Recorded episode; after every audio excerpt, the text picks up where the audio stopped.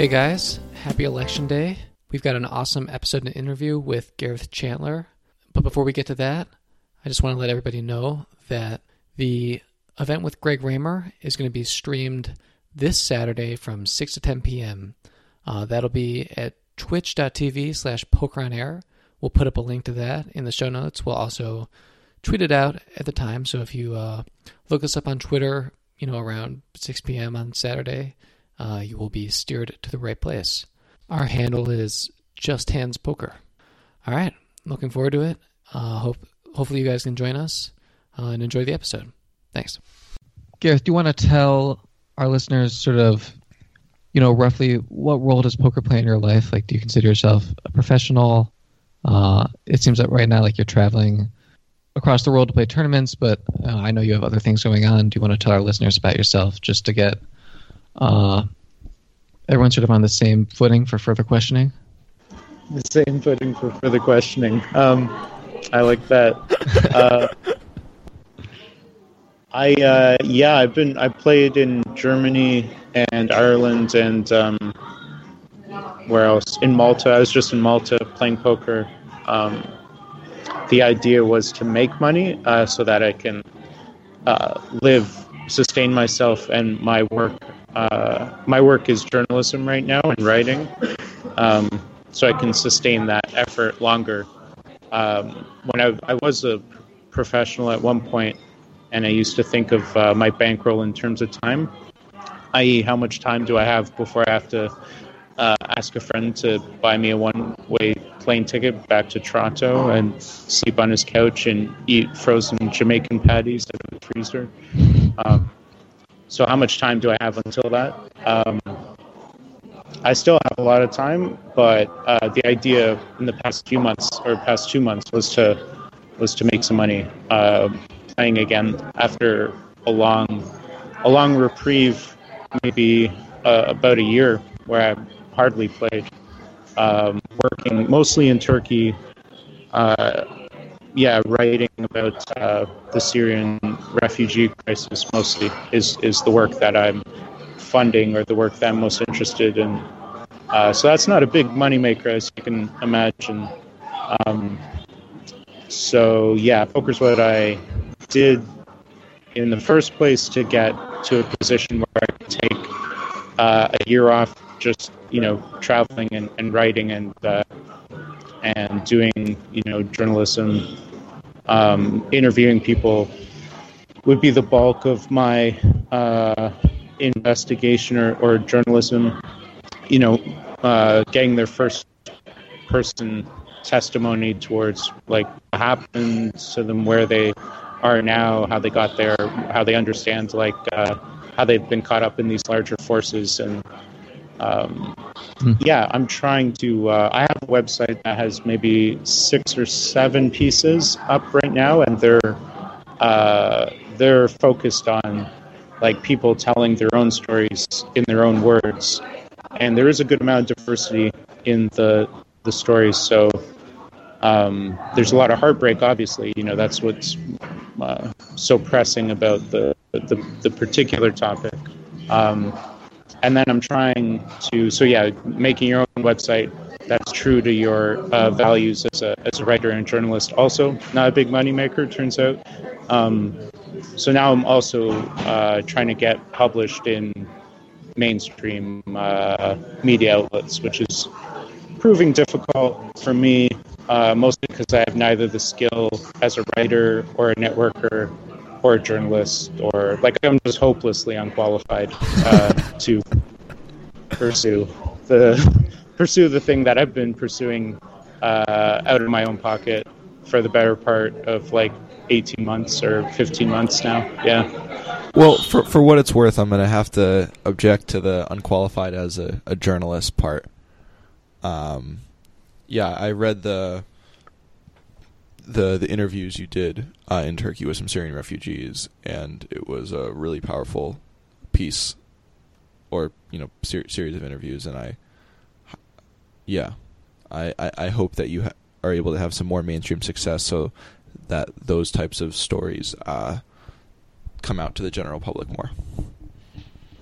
Which uh, which did you read, if you didn't mind, or which, if you read a, a number, what struck, like what stuck out to you, if any? Um. So there, there was one. It was one guy in particular of the interviews that I read that stuck out. So the what I read was uh, when you were on the Thinking Poker podcast. Um, you kind of like sent some interviews to Andrew and didn't want to post them publicly, Oh, but okay. anyone who Yeah. contacted him, he sent them to. So I, I read those. Oh wow, yeah. Yeah. So that Uh, material's a bit rougher and like longer than some of the yeah. Yeah, I Um, mean it's like I, I I've actually I've personally spent some time in like uh, Palestinian and Syrian refugee camps in in the West Bank and in Jordan. Um, so the like the it wasn't like all like a, a shock, but just yeah the like the resourcefulness of I you know I, I think we're talking you know who the guy I'm talking about the the resourcefulness of the guy in the interview and I, I don't want to like give it away because I, I think people should contact Gareth and you know to read read this for themselves but just it always strikes me just the incredible things people are able to do when you know fighting for their lives and their and their families and kind of up against a wall with seemingly no um you know very little hope Yeah, uh, absolutely. Like, um, there's, uh, there's, there's sometimes when I'm transcribing. Um, so you, I'm. This may be incredibly boring to your audience, so you can cut me off anytime. Um, like I have a variety of ways that I'll be transcribing an interview. So um, some women uh, aren't comfortable with their voice being recorded for like religious re- reasons. They they feel that that's um, uh, haram or, or like uh, yeah not allowed so in in such a case i'll be like scribbling furiously while my translator translates arabic to english.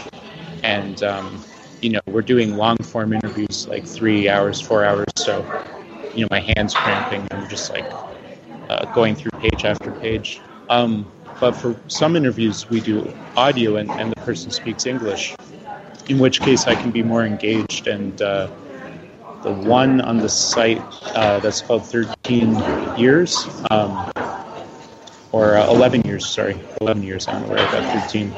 The guy uh, spent 11 years in like prison in Syria, one of the worst in the world, and he's so positive, and um, he got through it. You know that resourcefulness that that you talked about, we see everywhere uh, with these people. Like he got through it, and he's not um, uh, damaged in the way that we might like typically associate with 11 years of like imprisonment and torture.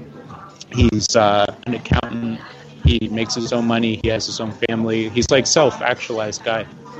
So I had time, or I had the wherewithal, like because we're doing English to English audio uh, recording, to to just be in that moment in that interview, and uh, man, I just walked away like electrified at this guy's optimism and and buoyancy. Um, so yeah, that's really like, uh, and then and then it, like uh, I, when I was transcribing the audio, I think I probably cried ten times.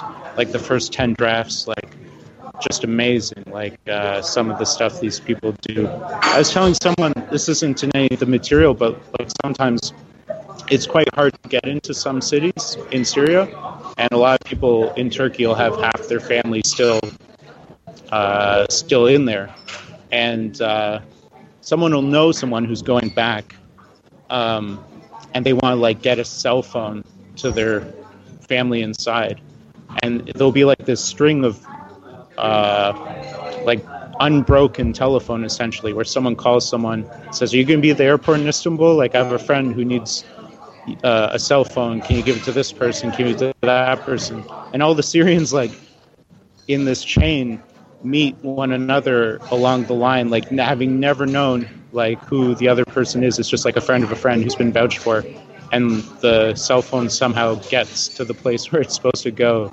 Um, like stuff like this happens just all the time. Um, so there's great stories of uh, solidarity uh, between peoples, um, as well as you know all the heartbreaking stuff as well. You know, there's this. Uh, it's you know it's just super heavy at times, um, but in all that in that heaviness, uh, you you have yeah great resourcefulness and and uh, compassion and solidarity.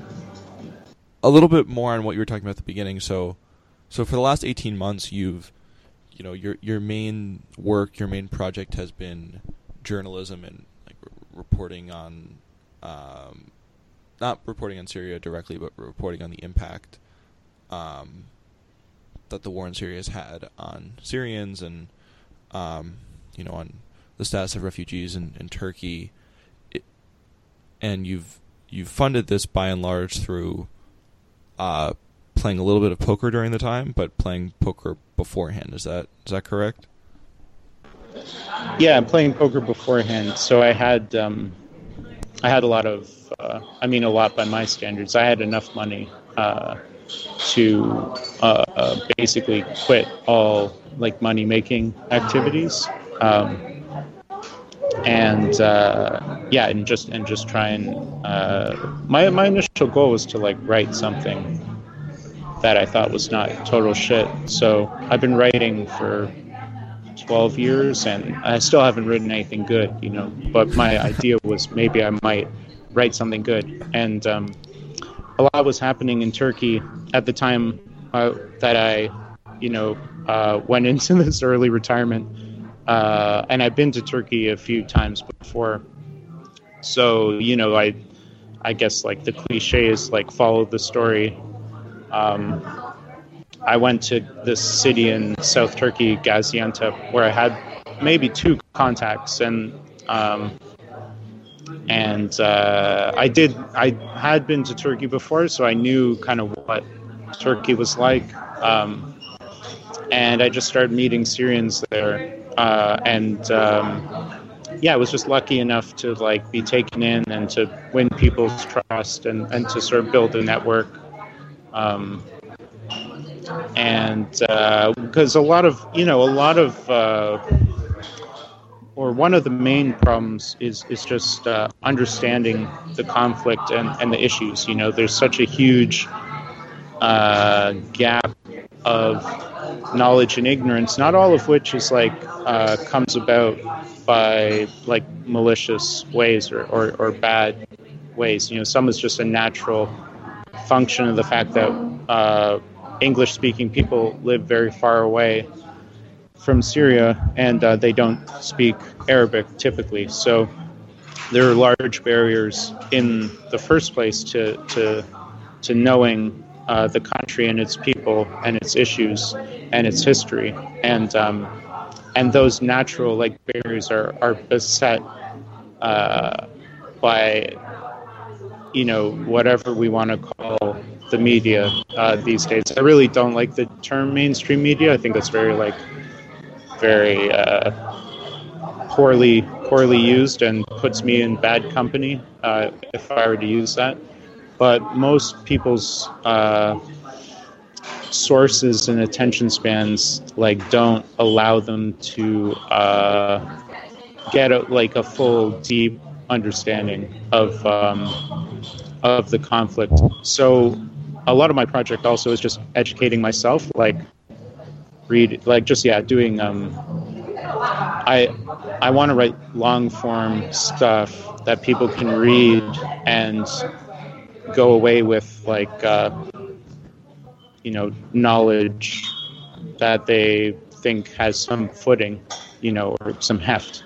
Um, and I don't want to compromise on that. I don't want to be one of these Associated Press people who puts up like a two paragraph thing uh, that's like, oh, look what the president of Turkey said today. You won't believe it. Like, um, and I'm just lucky enough to have had a bankroll, to have built up a bankroll uh, to pursue this stuff without having to compromise. Um, and uh, yeah, I mean, eventually, like I'll go broke, and then it'll be like laughable that I ever went this way. But but uh, I have no dependents and no debt, so you know, it's uh, you know, I'm a white male with, uh, yeah, with energy and, and good health. So nothing bad's to happen if it all goes badly.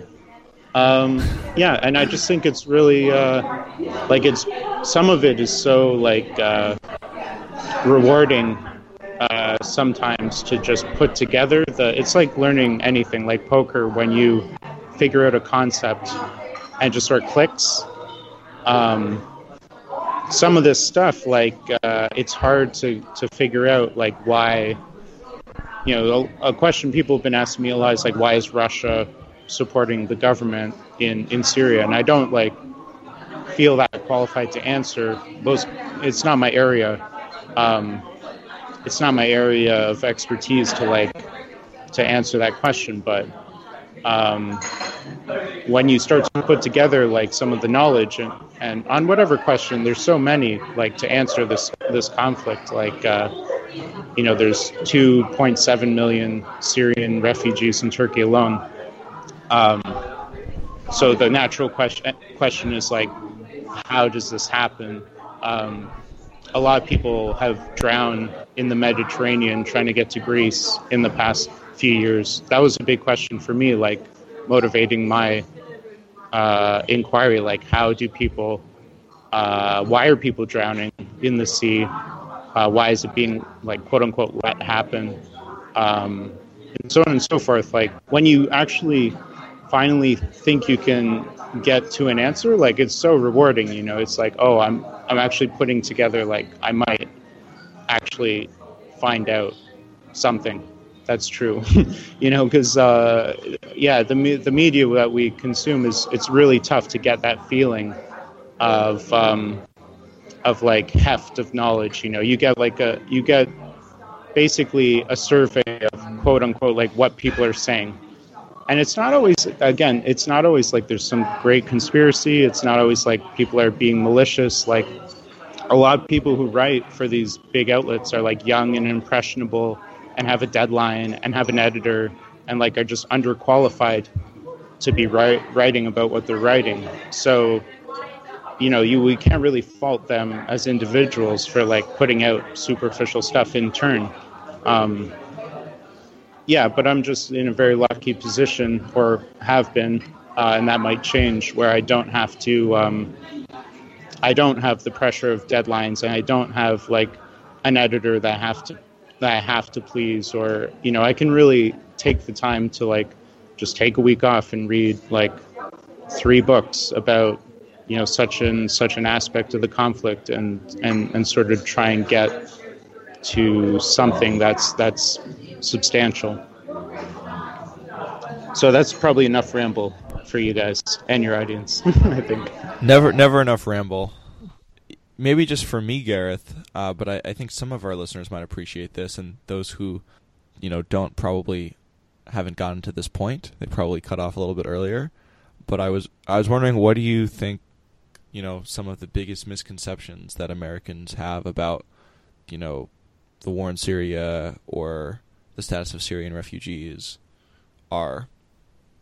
Yeah, that's a, that's a really great question. Um, and I think the answer is that like none of them want wanted to leave. Um, so there's this narrative that's emerging in Europe uh, about Syrian refugees, like or just refugees in general, invading, like quote unquote invading. They use terms like "sea of humanity," which like I'm sure was a great coinage at the time, but it's so like, oh god, sea of humanity. Like, um, yeah, you know, com- comparing these people to invaders or, or people who want something, uh, want to take something, or you know, should go back to their own country. Even like, um, uh, so Bill Maher is considered, I guess, an independent in the American media or like liberal leaning. I don't know, but he, um, you know, he said this maybe six months ago, like, you know, some of these people should go back and and uh, fight their own war or like solve their own problems, and like, it's a it's a big, yeah. I mean, like, uh, not everything again is not every black is white, and not every up and is down in terms of the narrative the media gives. But this particular point, it is like black is white everyone I have interviewed always left too late. Always. Like 100% of the time. The people will say whether they were urban dwelling or rural dwelling, uh, they always left too late. Their story is always, oh, I, well, it was time to leave when the third floor of the uh, house, like, you know, was bombed, or when the wall opened up and, like, the neighbor's daughter came flying through, or I knew it was time to go when, like, my car was on fire in the street. I knew it was time to go when the militia stole my front door off my house. the guy who said that last one to me was like laughing about it because he was laughing about how worthless like his front door was, you know. So all these people left too late, um, and there's various reasons for that. Like they're not a particularly like Syria's a country that had exit visa requirements before. Um, they live in the land of like Abraham and and uh, Muhammad. You know, they live where their cultural and religious identity uh, originates. You know, so there and like uh, many Syrians are, are rural. Many Syrians are not well enough to, off enough to travel if they're urban dwelling. Um, so for various reasons, they're not like a like say a, a, Norway would be now, where the citizens are like always, you know, taking vacation in some other country. Um, so for almost all reasons, they always they always left too late, and these people like they want to go back as well. They want to go back to their detriment. I know a lot of men, the most vulnerable uh, group in many cases are fighting age males. So men age like 16 to 40 are often the most vulnerable group. And uh, there's a big brouhaha in the UK now about like fighting age males being let into the country from a camp in in France, I think it was. Uh, and the reason is like these people can't go back. You know, I know a lot of fighting age men, so just men 16 to 40, who uh, are are just ready to go back as soon as they can, and they're going to be putting themselves at risk. You know, because they dodged the army or they or just the situation's just not going to be safe. You know, so. Um, it's really important, I think, for people to understand that uh, just because a large number of people are refugees doesn't mean that um, they are coming willingly or that they would not go back if they could. Um, those people trying to get to Canada, for example, like when they get there, it'll be a good deal for them. Like they'll be in a good situation. Um, but just because of a number of factors, it's often their their uh, worst best choice, you know, or however we want to put it. Like they make the decision under duress because they have half of their family still inside the country.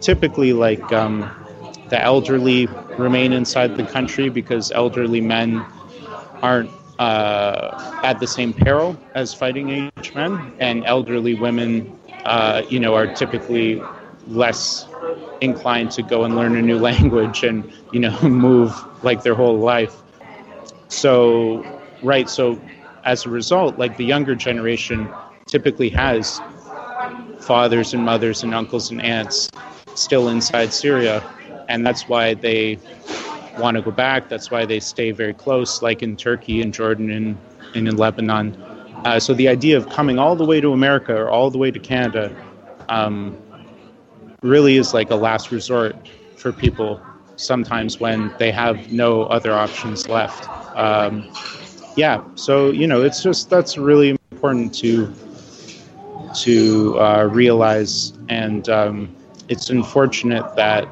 it's uh, the story is told in a different way right now. I would say. Hmm. Cool. Yeah. Well, that's been our, I think, heaviest interview of the podcast. Short, although nearing on a year long history. Zach, do you have any other questions? Um, yeah, maybe maybe one more, Gareth, if you if you still have some time. Um, kind of on a little bit of a lighter note.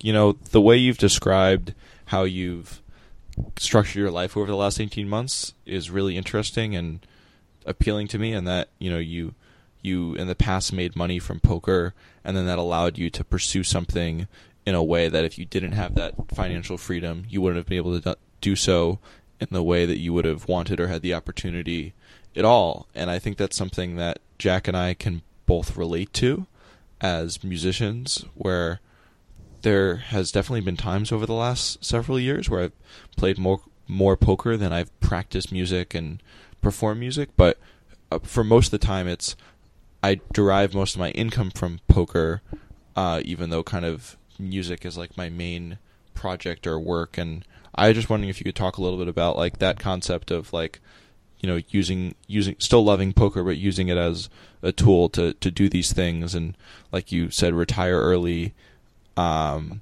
where you otherwise wouldn't have the opportunity, and kind of the, the pros and cons of that for any listeners that might want to embark on a, a similar journey? Um, it's tough. Like most people who ask me to get into poker, I say don't. It's too hard. Like there's a big learning curve. Um, at the same time, like uh, some of these things are self-limiting beliefs. I think, like uh, when I first started, I didn't think I could do it, um, but I put myself in a position where, like, I just had to. Um, and you know, you find a way. So if you're, I think, yeah, I think that just goes for any sort of uh, freedom of or pursuit, like. Uh, it's only a barrier in your mind sometimes, uh, whatever you're trying to pursue. If it's outside of the normal uh, safe course of like school, job, nine to five, or, or, wherever the case may be. I mean, it's 2016. I don't think I don't, I don't think anyone really does. Uh, it's sort of like uh, a problem that's been addressed in our culture.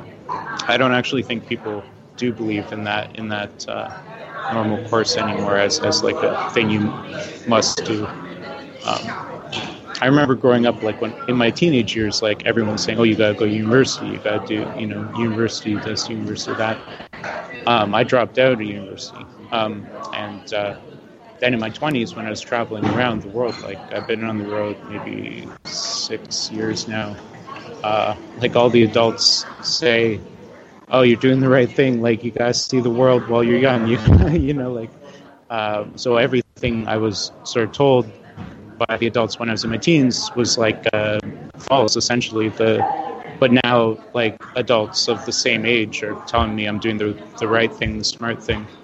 I think it's just yeah. I think you should just go for it. Essentially, if you if uh, something is holding you back, it's it's probably a belief you hold yourself. Um, and a lot of people start over, you know, like the, uh, yeah, assuming you don't have dependents, like, or people who are, who you're putting at risk. I didn't, I don't. So, yeah, I think you, you should just go for it. I don't know. That's a terrible, terribly rambly answer to a good question, but uh, yeah. Well, yeah, Gareth, I just want to, you know, both thank you, you know, as a human for your work, uh, but also as a poker player because I think you are doing your part. You know, not that this is like a cause per se, but I think you go a long way towards showing like the value of poker as you know sort of a flexible source of income that you know I think has a purpose in terms of recreation for some people, and I I think you're using it you know, probably better than anybody else that I know of. So, uh, you know, on behalf of humans and maybe more specifically poker players, you know, thanks for uh, what you do. Yeah, thank you, Gareth. And maybe next time you find yourself playing in the States, you can tell the people as you're taking their money that this money is going to Syrian refugees and see how that see how that goes. Yeah, yeah, no, it was great to be on the show. Um, like I said, any friend of uh, Carlos is a friend of mine. Um, Andrew, any, any, friend of Andrew is also a friend of mine. Uh, so yeah, uh, didn't hesitate to, to say yes when you guys asked me, and I'm happy that you did. So, uh, don't know when I'll be in the States, but uh, I will be eventually. So, yeah, thanks for having me. Well, Gareth, we'll put it uh, up in the notes uh, on both podcasts. Is there anything, you know, any of your work, like your website, for example, that you want to share with the listeners? Yeah, yeah. The website is uh, story. See, I'm so bad at like I should have wedged wedged it in earlier, but the the website is uh, storiesfromsyria.com. So that's stories uh, from Syria. Yeah, dot com. Pretty easy to remember. Yeah, that's super easy. Um, and yeah, you can get me on Twitter uh, as well if you have like questions or whatever feedback. If you hated the website, um, uh, it's it's not always people's favorite form because there no like uh, there's no pictures, there's no um, like sexy flashing ads of women on the on the sidebar. So might be different from like your typical internet experience, but yeah, I appreciate you working the uh, plug-in at the end there. Yeah, I got to give you a. Well, I mean, it's important that people know. So, thank you again for coming on. Uh, I personally look forward to reading some of your stuff. Uh, I listened to that episode of the podcast, but uh, I, I did not take the initiative like Zach. Uh, not a totally uncommon theme in our collective lives, but. Uh, cool. Have a good have a good day, guys. You yeah, too, you Gareth. Thanks. Cheers. Bye.